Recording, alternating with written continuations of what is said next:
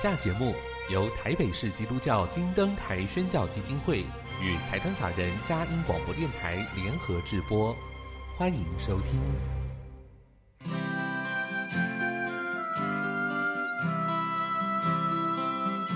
在现代紧凑的生活节奏里，以爱建立和谐的家庭生活，以喜乐专业的态度投入服务，一起营造你我的美丽人生，成为一个快乐又丰富的译文生活家。译文生活家，本节目是由林森南路礼拜堂。社团法人中华民国合家欢协会、佳音广播电台联合制作，欧灵静主持。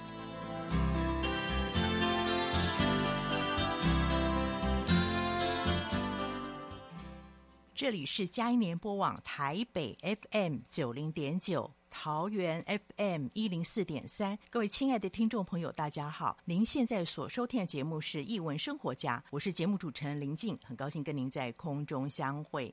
打开一本书，开启新世界，又到了我们空中藏书阁好书分享的时间。在今天的节目里，是什么样的好书带领我们回味人生呢？音乐过后，即将进行我们的访问。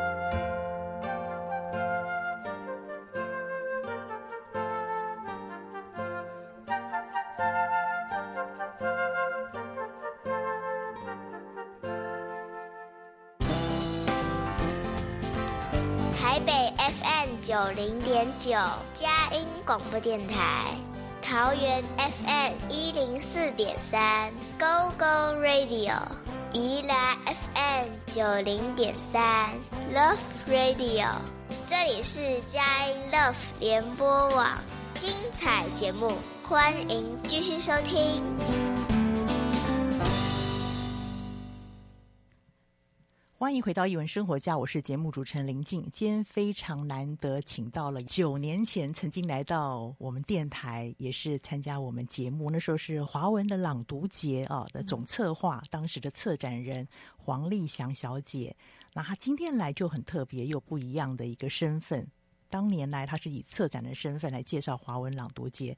今天来呢，他要带来他的作品，到底是什么作品？我们要先欢迎丽祥，欢迎你来到节目当中。Hello，主持人还有听众朋友们，大家好，一切别来无恙。呃，我们可能会有一点点重叠的一些经验啊，都跟疫情有关。到在纽约，非常关键的重叠，对，没错。那可以先跟我们谈一谈，你在美国纽约有一个好像是纽约大学的呃访问学者。的计划对不对？是那时候是嗯，疫情是二零二零年嘛，二零二零年。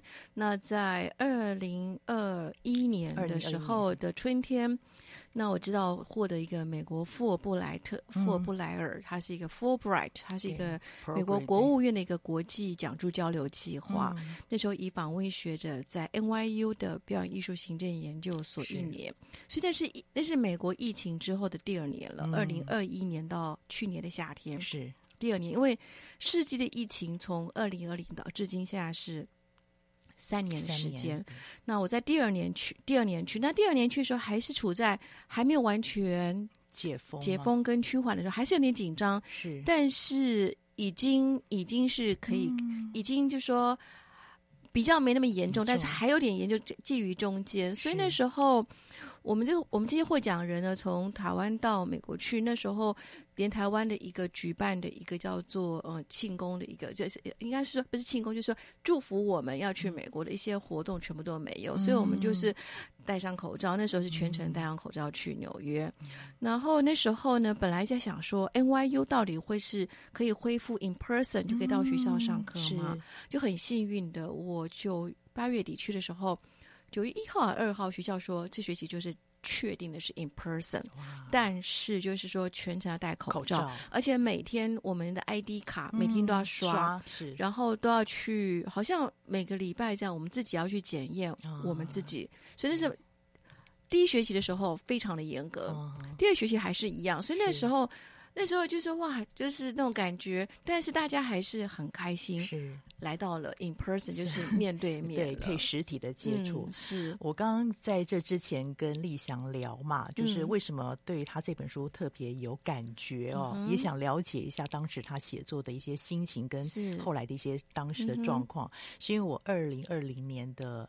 那个农历年跟着女儿，对，那时候一月底二月初的时候，刚好跟女儿去纽约一趟。嗯，那我还记得我们回台湾的前一天，嗯，纽约出现第一个 COVID-19 的案例，这样子。嗯，所以当我回来之后，发现到三月就最严重的时候。对，那你你应该是二月十四或十五号那那那几天哈？对对。呃，然后我是三月一号从纽约回台湾，那时候白想说一个月后再回纽约，可是。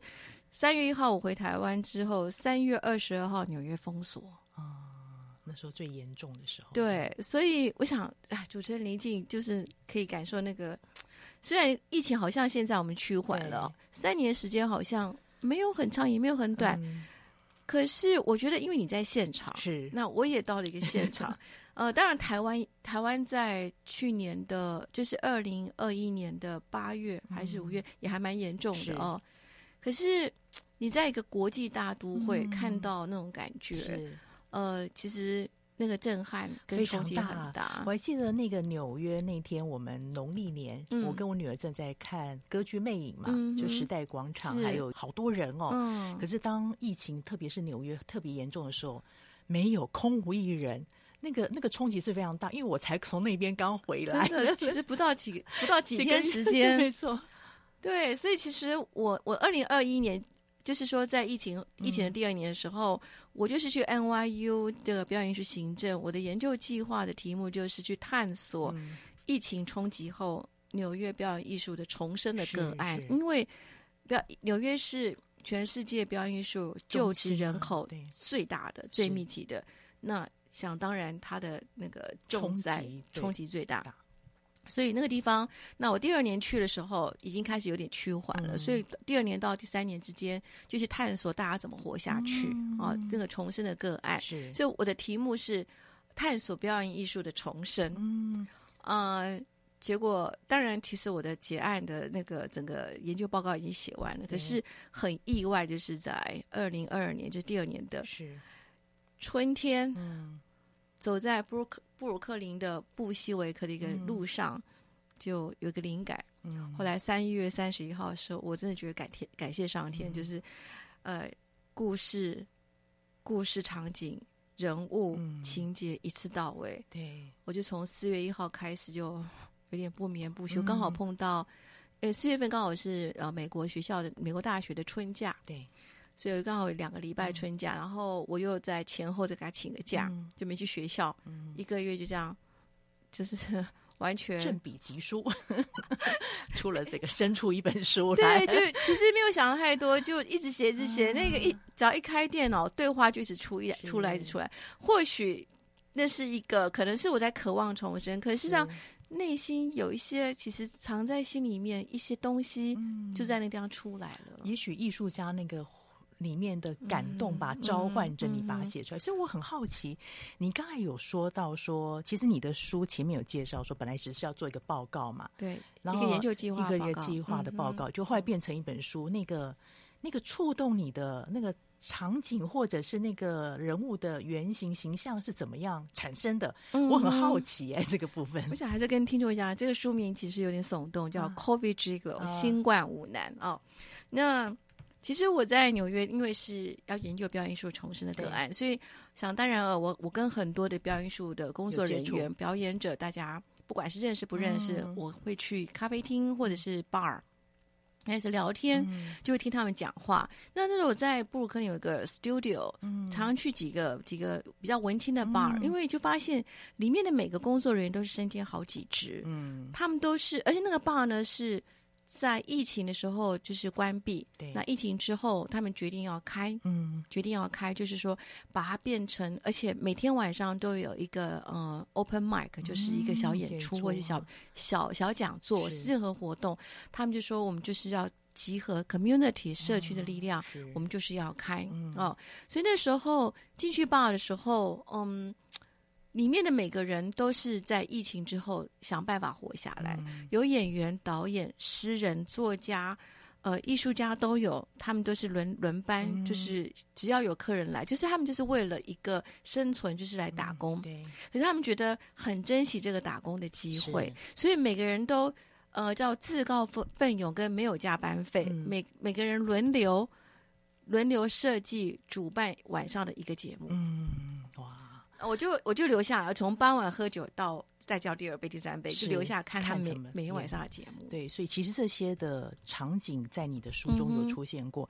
嗯、你选择这个布希维克区的原因是，也是有这种概念。呃、对，一方面呢，呃，布希维克过去在我们台湾所有的中文旅游书上面。嗯都没有提到这个地方，不会特别提到。但是他他在布鲁克林区里面、啊、靠北嘛，对不对？我看那个位置。对，他其实坐 L 线坐一一个灰色的地铁，嗯、到曼哈顿只要十五分钟，嗯、很近。他以前是一个呃废墟、大毒枭、嗯、枪击案、嗯、妓女，很恐怖的一个地方，就好像是真的战争的废墟啊、嗯呃。中间而且。美国史上那个 黑帮枪击案很有名的一其中一件就在这个地方，但是后来就是有有了那个就是很多很多铁工厂，有点像是我们大型的三重或五谷。可以了解。那其中有一个意大利铁工厂的老板的儿子，他他父亲就是因为带着一个假的金项链就被人家杀在路上的。然后呢，他就他们就其实蛮悲伤的。呃，而那个时候有个很很奇妙。在曼哈顿有个 SOHO 区哈，嗯、大家印象就是曼哈顿 SOHO 区有很多涂鸦艺术家，但是那个时候曼哈顿已经不容许这些艺术家在那边涂鸦了，嗯、因为已经开发成另外一个更高端的东西。嗯、那那些艺术家没有发挥的地方了。嗯、那大家想想看，一些一些工厂的外墙，那个外墙很大，嗯、又很高很大，对。结果后来就有几个艺术家，后来他想说。他那个他爸爸铁工厂，他有点不想做。后来就有艺术家说：“哎，那我可以这边涂鸦吗？”嗯、或许他涂鸦被他看到，他说：“哦，你要涂就涂吧。嗯”结果他想看那么棒的画，是是。结果这个人就呢，就是我书中的一个真实人物，他办了布希维克的那个涂鸦艺术节。术结果布希维克成为现在呃曼哈顿就是纽约岛、嗯、纽约市呃一个全全纽约市最大的户外涂鸦美术馆。所以有时候很奇妙，虽然父亲遇到这样的悲惨的事件，嗯、可是他如果转念，嗯、反而造成了一个艺术的发展中心。嗯、而且很多在地纽约客夏天的时候就去逛逛，是、嗯，然后然后所以那边已经有点像是我们的文创园区了，园区了，对，嗯，所以啊，当然就在就是啊、呃，主持人林静，你二零二零年你去了，这是确诊的第一个案发生之前，你回来了。那一年确实不惜会，大家也都没有都没有工作，全部都关起来了哈。铁工厂可能可以还是进行，因为铁工厂那么这个人比较少。那当时的咖啡馆就是有点波西米亚风的咖啡馆、啊、酒吧全部都关门了。那这家 Chispa 刚好离我的 studio 比较近，而且最重要的是它很漂亮，就是。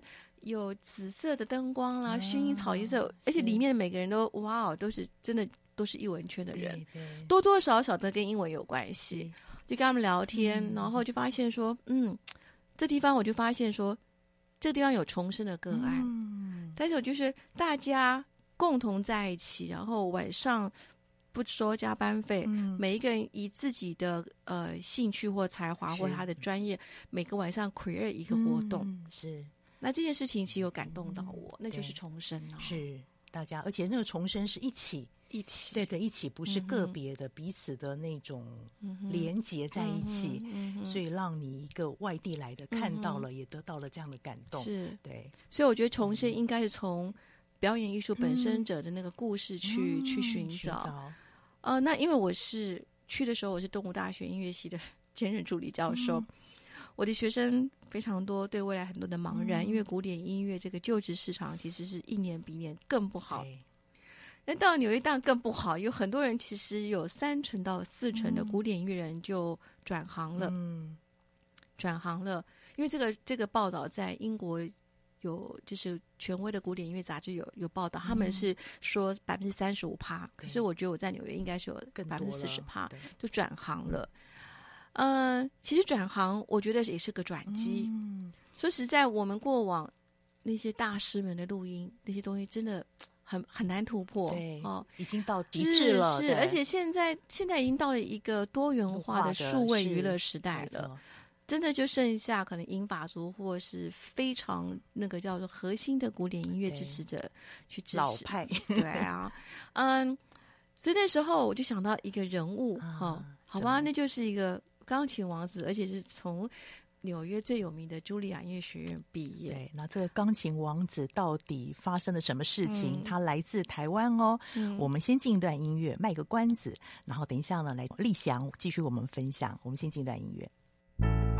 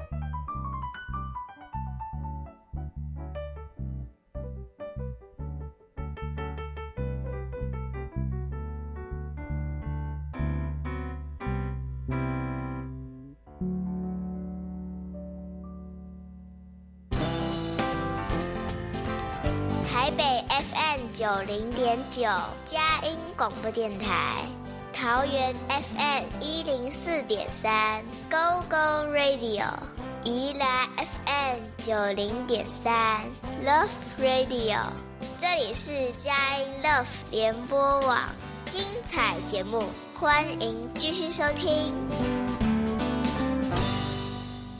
欢迎回到艺文生活家，我是节目主持人林静。现在在我前面有一本的好书《新冠五男》，黄丽祥小姐她的作品，也是她第一本小说。后疫情时代的爱情小说，是一个纽美钢琴王子的奇遇故事。那到底这本书在讲些什么？有很多的人物原型，其实跟丽祥本身所接触的人，嗯、或者是他的学生也有一些关系啊。那丽祥可以跟我们介绍一下，你其实这个以人物为主轴，然后进行这个故事的叙事方式跟发展，可以跟我们谈谈看。好，这个人物呢，这个男孩子是台湾男孩，男主角是台湾男孩，叫李峰。嗯、然后为什么叫李峰？因为他妈妈是新族人呢，嗯、新族是风城，他妈觉得有风就有故事。啊、那他这个好儿子呢，是一个有故事的好男，人，好男人。爸爸是台南人哈，啊、所以就是说台南的爸爸，然后新竹的妈妈李峰，嗯、那是从小在台湾就是一路非常的杰出的钢琴钢钢琴主修钢琴的学生，嗯、后来来到了纽约，也也进到最好的茱莉亚音乐学院，拿到钢琴硕士了，然后长得又高又帅，也很有型啊，嗯、也是西方西方古典音乐市场喜欢的那个类型有点有类型的啊。但是呢，他就在他呃，当然在毕业时候很热腾腾的嘛啊，嗯、就是很多经纪公司在谈，在在在沟通说要怎么演出合约啦什么之类，啊、结果。啊，他就可能就是跟李静一样，在二零二零年的时候，他等到了一场世纪疫情。疫情。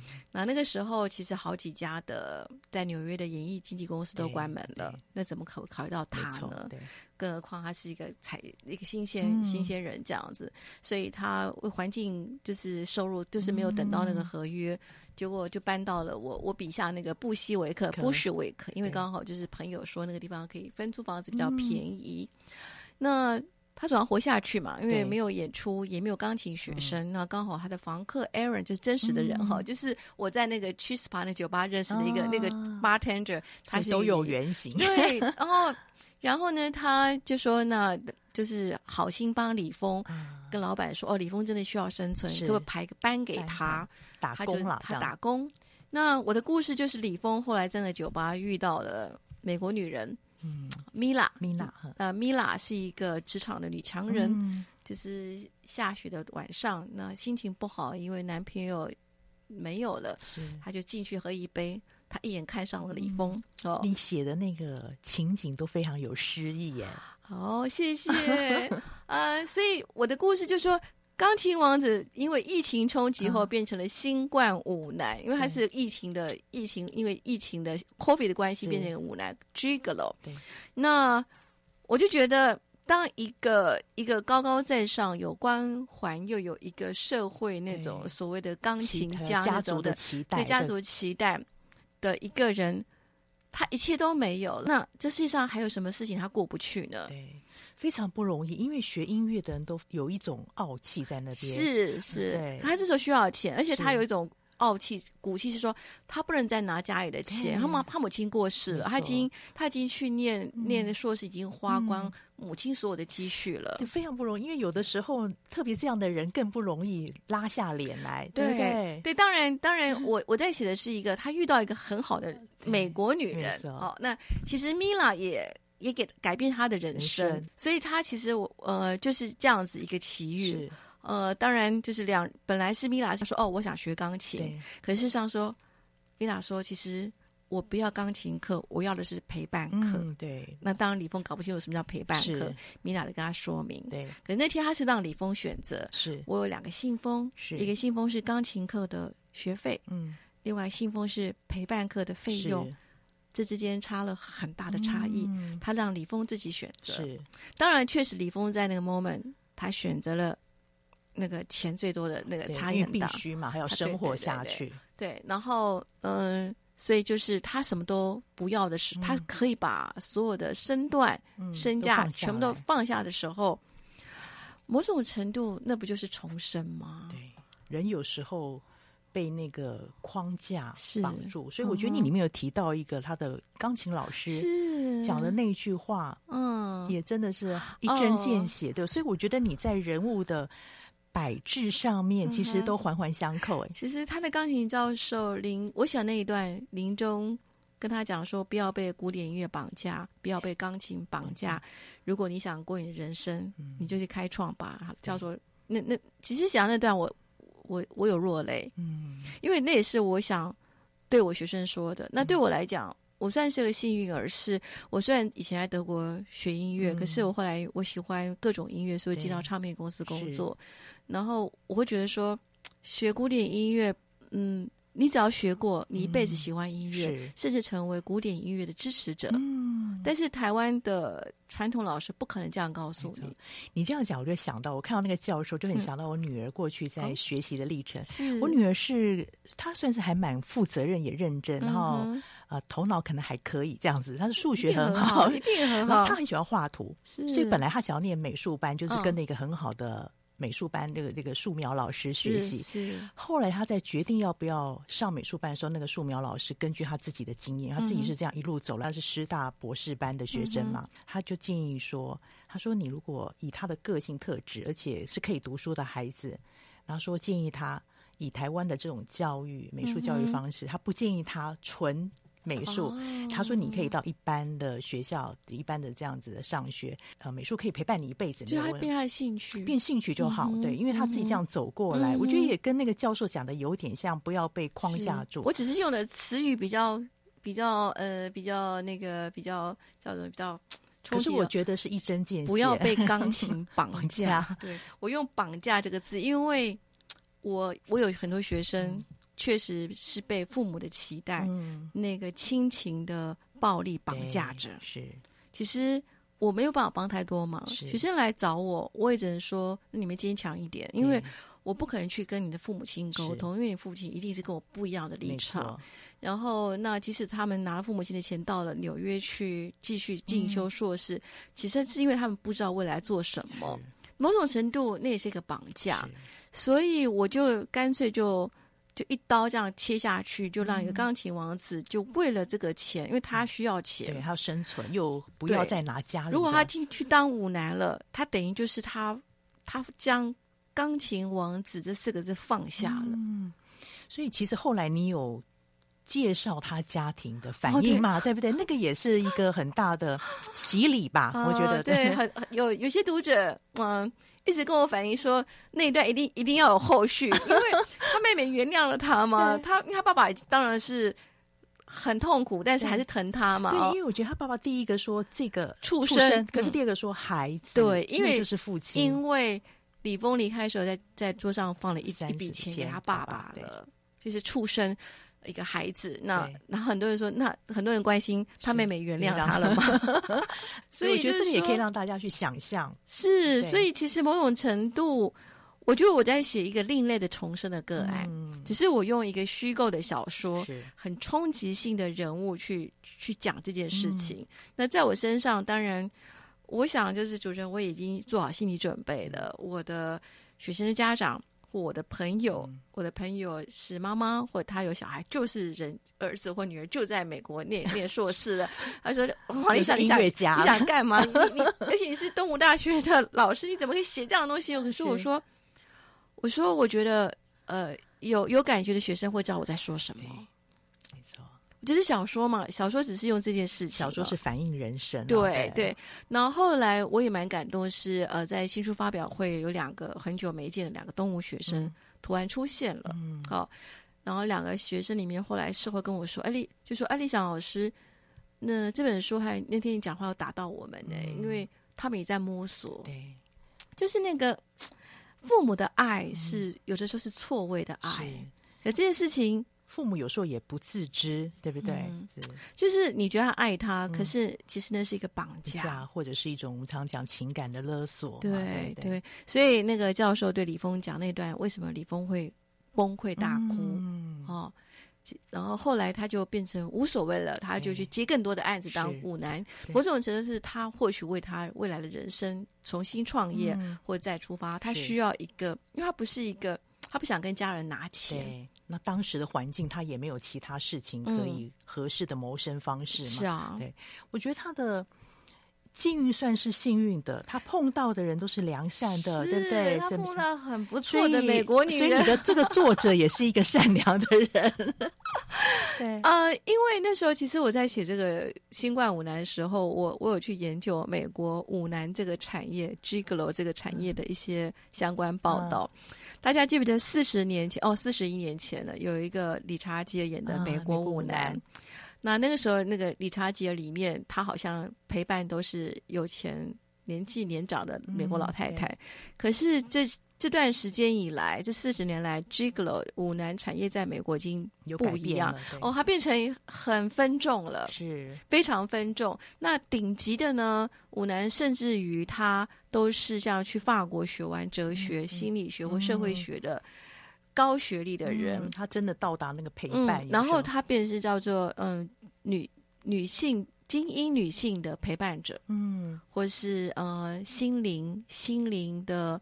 伙伴，嗯，或甚至心理治疗师。是，我举个我举个可爱的例子，好了，嗯、就是说，呃，我看一篇真实的报道，嗯、但那那个记者是说他把名字改改掉，嗯、但是个真实报道，就是有美国的女性，她过胖，对，那她给自己定目标，她只要减肥两公斤，她就去出租一个舞男陪她一个烛光晚餐，犒赏、嗯、自己，是是。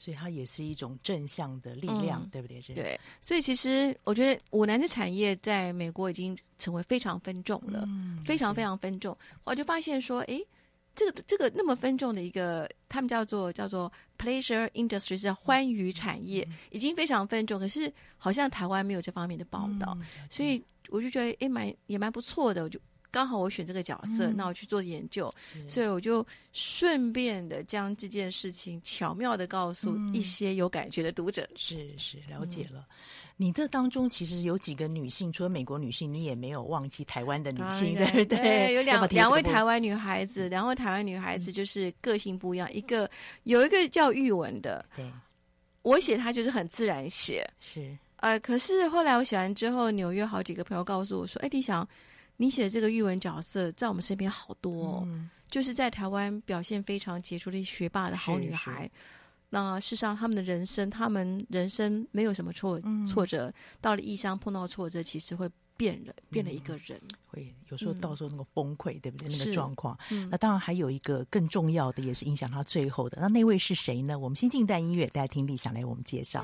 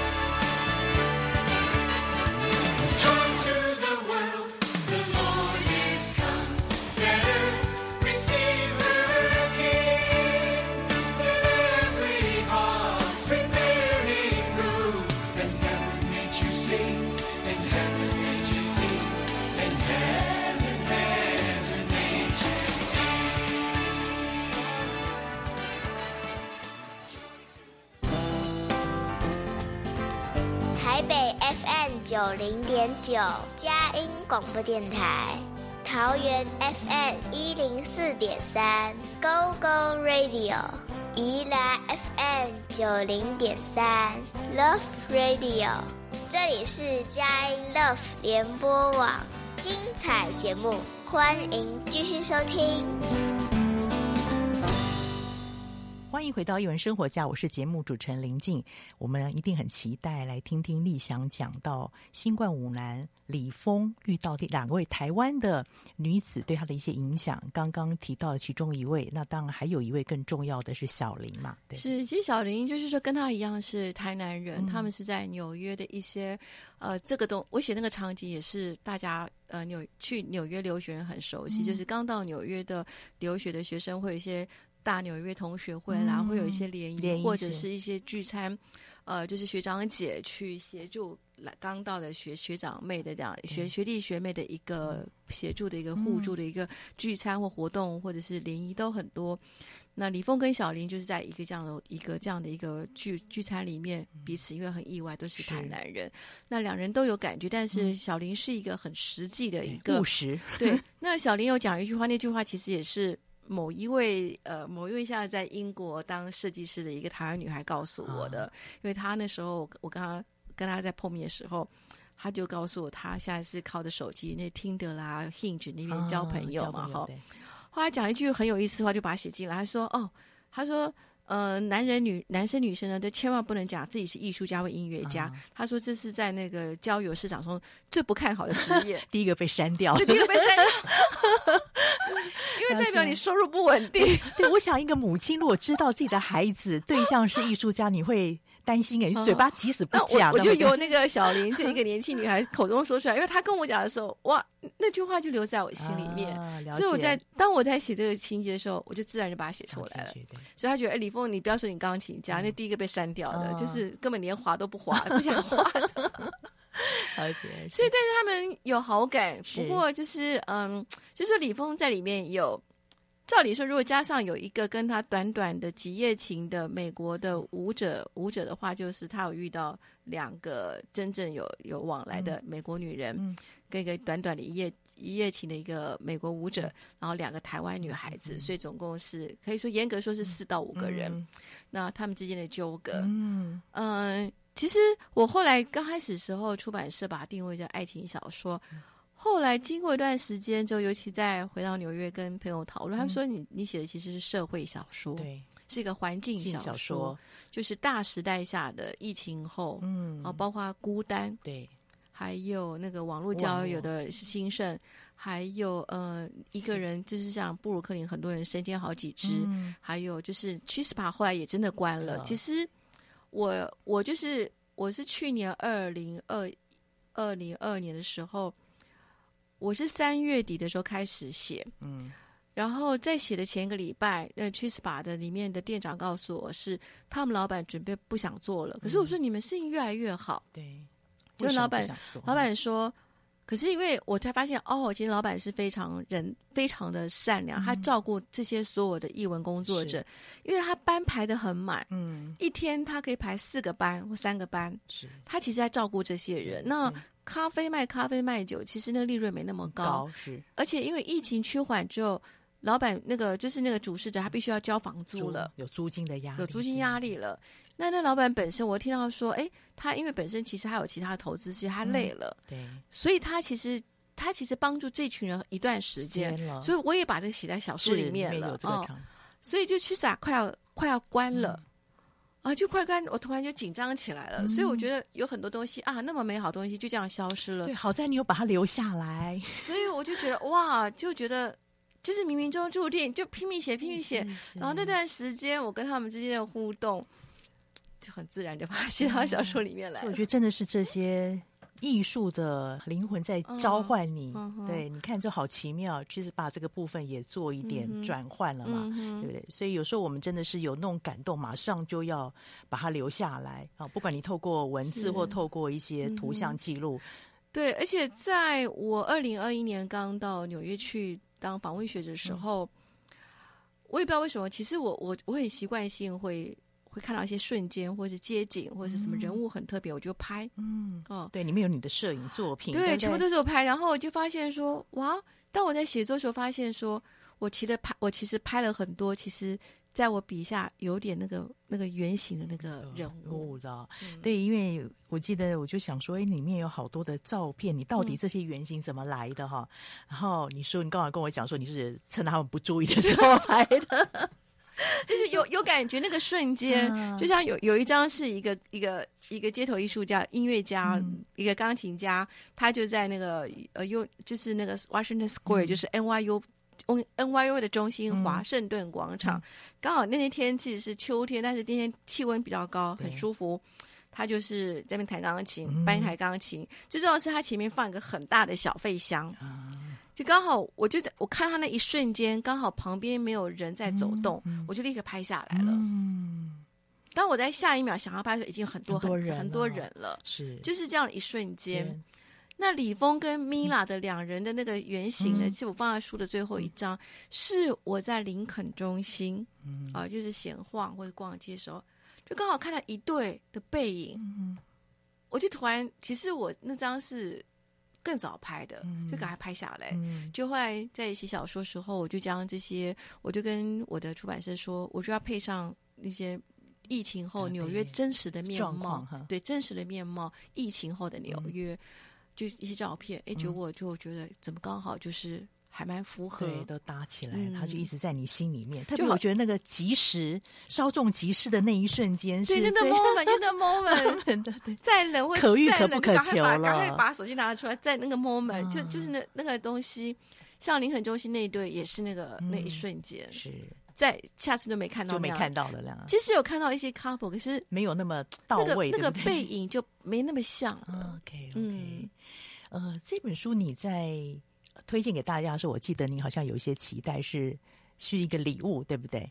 你希望是带给大家的是一个重生的礼物。呃，是，就重生这个概念，应该说某种程度是，嗯，讲了一些白话。我们的人生其实比较框框。当然，我的礼物第一个是要给。因为我动物大学后来就现在就休长假，我就没有回去教了。嗯、我是要给我过去教过的学生，嗯、跟我未来可能还没有去遇到的学生们，嗯、这是一个重生的一个启蒙。嗯，就是呃，因为他们或许在那个舒适圈里面，或者是台湾一个已经是固定的群体的价值观里面，就是说你怎么做自己，嗯、什么是你真正想要的。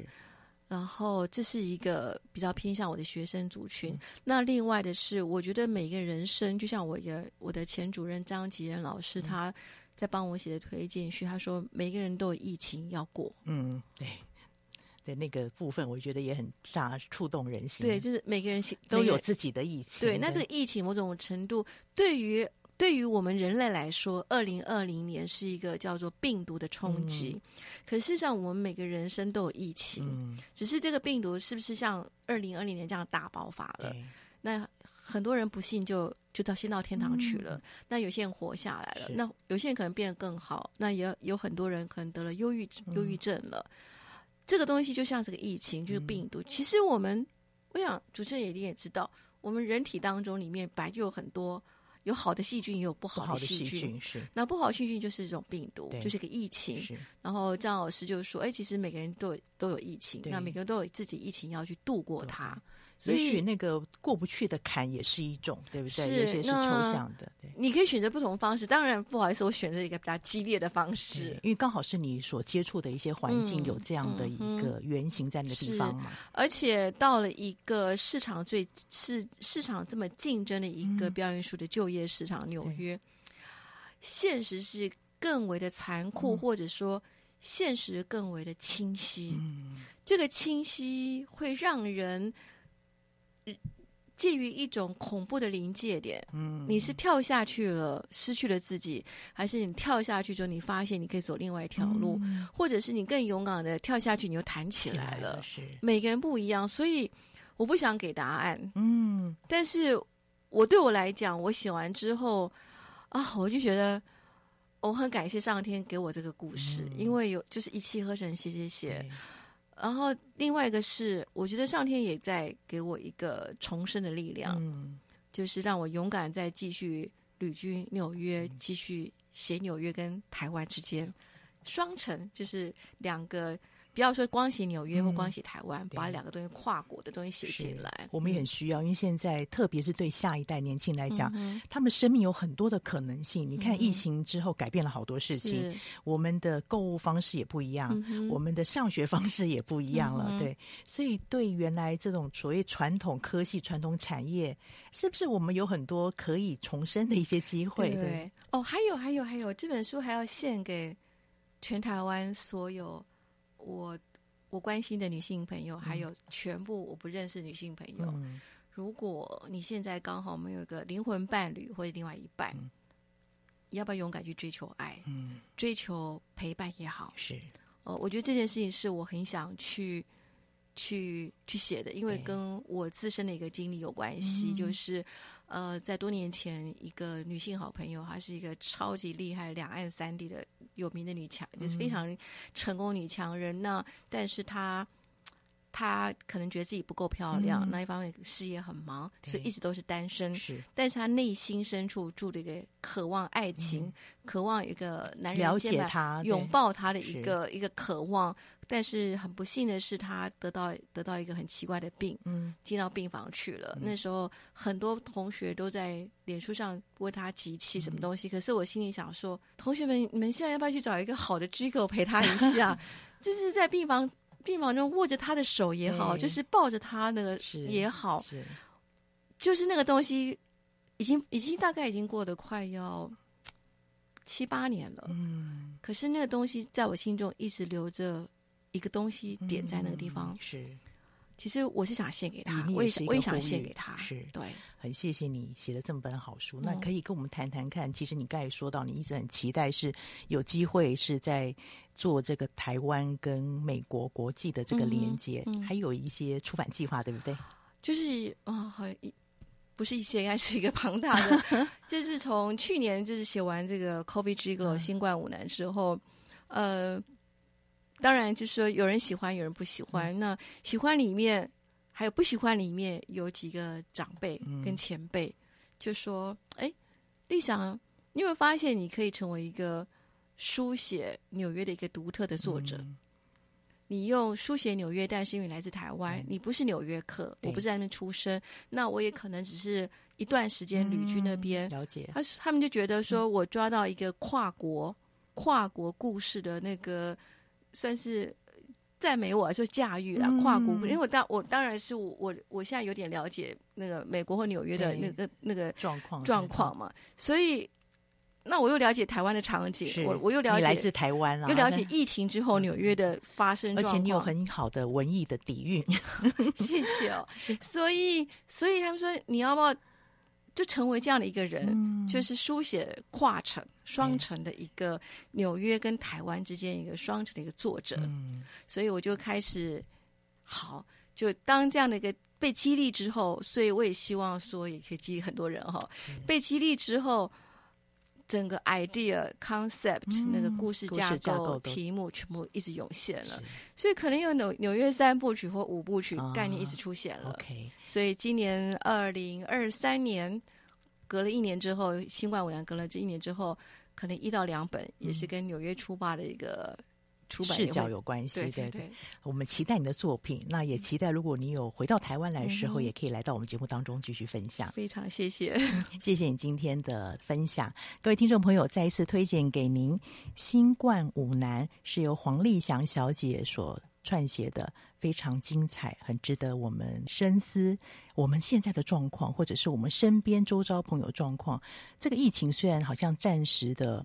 告一个段落，但是我们心中的疫情呢，过了没有？我觉得这本书可以给我们很多的提醒。那谢谢你今天收听我们首播在电台，过几天之后，你可以在我们佳音联播网点选下载区，或者是 Pocket 上面都有今天访谈的连接，可以分享给您中南部的朋友或者海内外的朋友一起来享受这阅读的乐趣。谢谢你今天收听，欢迎下周同一时间再会。谢谢。谢谢。